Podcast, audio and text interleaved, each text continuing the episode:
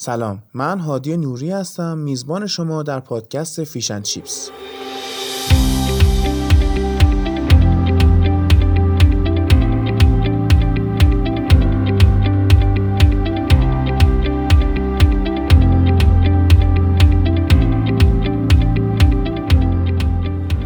پادکستی که می‌خوام توی زبان انگلیسی رو آموزش بدم اما نه به شیوهی که تو مدرسه و دانشگاه و آموزشگاه تدریس میشه. بلکه قصدم اینه مبحث مختلف زبان رو از ریشه بیام بررسی کنم تا به جای یاد گرفتن یه سری فرمولا و صرفا حفظ کردن زبان انگلیسی رو با گوشت و پوست خودمون درکش کنیم و قشنگ یاد بگیریم.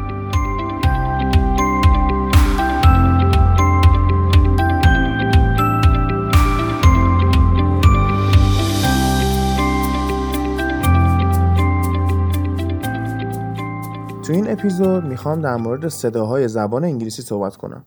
تو مدرسه و آموزشگاه و غیره وقتی می‌خوان از پایه صحبت کنن اول میان در مورد حروف الفبا حرف می‌زنن و میگن حروف الفبا دو گروهن صدادار و بی صدا. حروف صدادار واحدایی از سیستم زبان محسوب میشن که عامل فرمدهی به هسته هر سیلابل کلمه. برای درک بهتر اول بیایم سیلابل رو تعریف کنیم. سیلابل چیه؟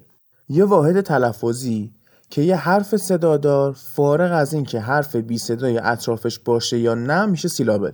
می‌دونیم که حروف صدادار تو انگلیسی یا همون واول ها شامل این پنج حرفن. A, E, I, O, U.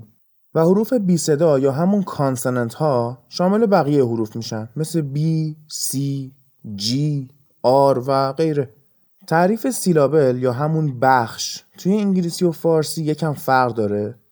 اونم به خاطر اینه که یک ما توی فارسی اون حساسیت رو روی استرس کلمات نداریم. و دو ساخت زبان فارسی با انگلیسی متفاوته. مثلا ما توی فارسی نمی‌تونیم کلمه ای بسازیم که با دو حرف بی صدا شروع شه. یه مثال بزنم. ما کلمه school یا مدرسه رو داریم دیگه. تلفظ صحیح انگلیسیش میشه school. اما تو لهجه فارسی بهش میگیم اسکول. همین کلمه تو انگلیسی یک سیلابل داره و توی فارسی دوتا چون ما یه دونه ا آوردیم اولش. اما مبحث اصلی ما حروف صدادار نیستن بلکه خود صداهای زبان انگلیسی رو می‌خوام بررسی کنم. از نظر من این مبحث صداها یکی از مهمترین چیزهایی که باید بهش مسلط بود. تو این پادکست من مفصل به صداهای زبان و کلا تلفظ یا پرونانسیشن می‌پردازم.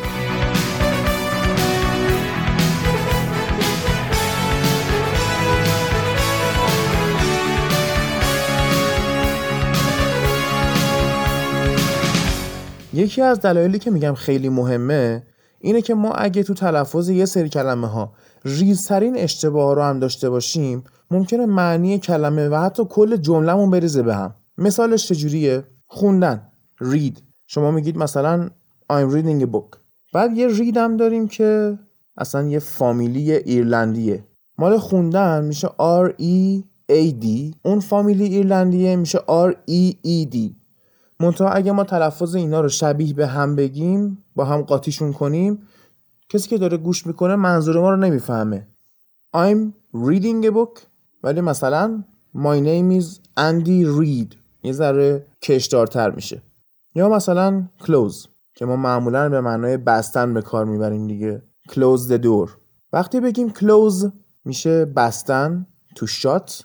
ولی وقتی با همون دیکته بگیم close یعنی نزدیک بودن to be near I'm close to my friend. حالا که اینو گفتم خیلی مختصر اشاره کنم که به این کلماتی که دقیقا یک شکل اسپل میشن ولی موقع که تلفظشون فرق کنه معنیشون هم عوض میشه میگن هترونیم یه موقع این داستان مثل همین کلوز یا کلوز تو فرق صدای س و ز خودشون نشون میده. و یه وقتایی توی استرس. مثال استرس چجوریه؟ مثلا کلمه دایجست. اگه استرس رو بخش اول کلمه باشه یعنی بگیم دایجست معنیش میشه یه مجموعه یا کلکسیونی از مطالب چاپ شده. مثل آرشیو یه سری مجله های معتبر که میان جمع می‌کنن. اگه استرس رو بخش دومش باشه یعنی بگیم دایجست معنیش میشه دریافت مواد معدنی از غذایی که می‌خورین یعنی همون پروسه هضم تقریبا. در مورد این کلمات یا همون هترونیم ها یه اپیزود جدا قطعا داریم.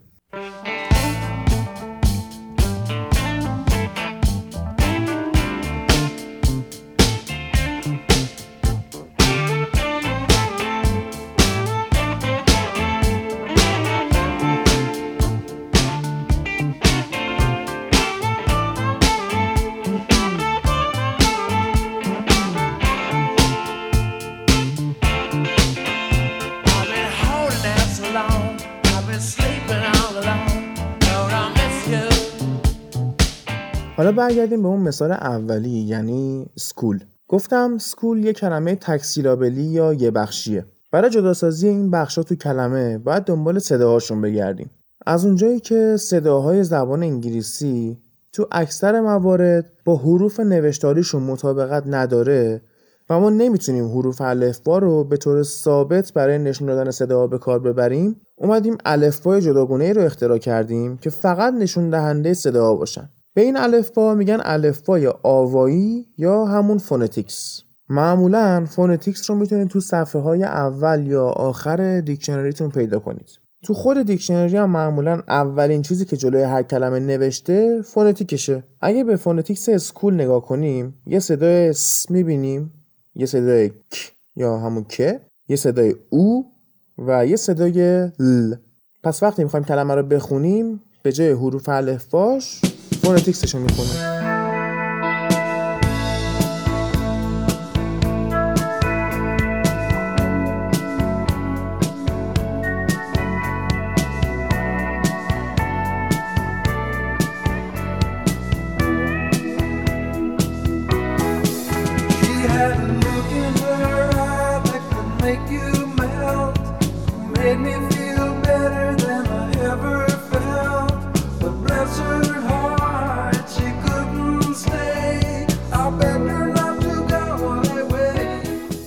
یه خاطرم براتون بگم. موقعی که تو دانشگاه مترجمی زبان میخوندم یعنی قبل از اینکه برم ادبیات انگلیسی بخونم یه درسی داشتیم به اسم ساخت زبان. استادمون می‌خواست بچه ها رو به چالش بکشونه. گفت برید یه کلمه پیدا کنید که چهار تا حرف بی صدا یا کانسننت پشت سر هم داشته باشه. نمره پایینتر ما 20 میدم اگه پیدا کردید. اون موقع اولین چیزی که به ذهنم رسید بازیکن بایر مونیخ بود یعنی باستیان شواینشتایگر کاری هم نداریم که حالا آلمانیه. صرفا دیدم اولش حروف بی صدای S, C, H و W رو داره. استاد بهم گفت به این کاری نداریم. این کلمه با دو صدای ش و و شروع میشه. چون میگیم شواینشتایگر نمیگیم S, C, H, W اینا. چهارتا نیست خلاصه. من رفتم یکم گشتم و به کلمه آرک کرانیکلر رسیدم و بیستم رو گرفتم. جالبم برام این بود که هیچ کدوم از بچه ها این کار نکردن. حالا نمی‌دونم یه نقدی هم هست به سیستم آموزشی دانشگاه های ما که انگار اونایی که میرن زبان می‌خونن کسایی که نتونستن برن رشته های دیگه بخونن. صرفا جهت اینکه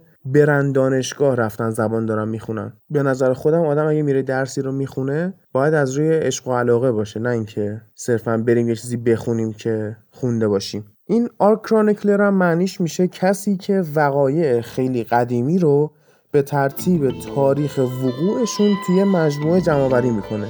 کلمه پیچیده ایه و فکر کنم کار حوصله سروری هم باشه ولی خب میگم مسئله عشق دیگه دوست داره این کارو بکنه.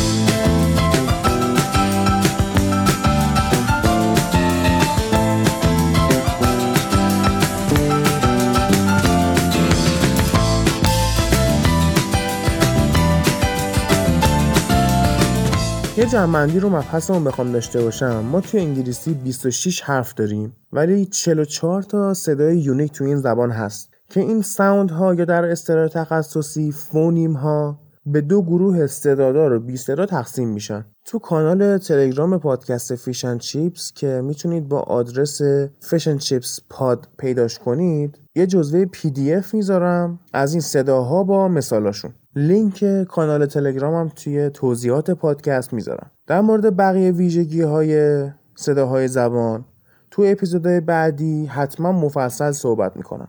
اما اپیزود بعدیمون موضوعش چیه؟ گرامر. شاید خیلی فکر کنن گرامر یه چیز خسته کننده و حوصله سربر و علکی سختگیرانه است ولی اگه اون رو هم از ریشه و پایه یاد بگیریم چیز جذابیه.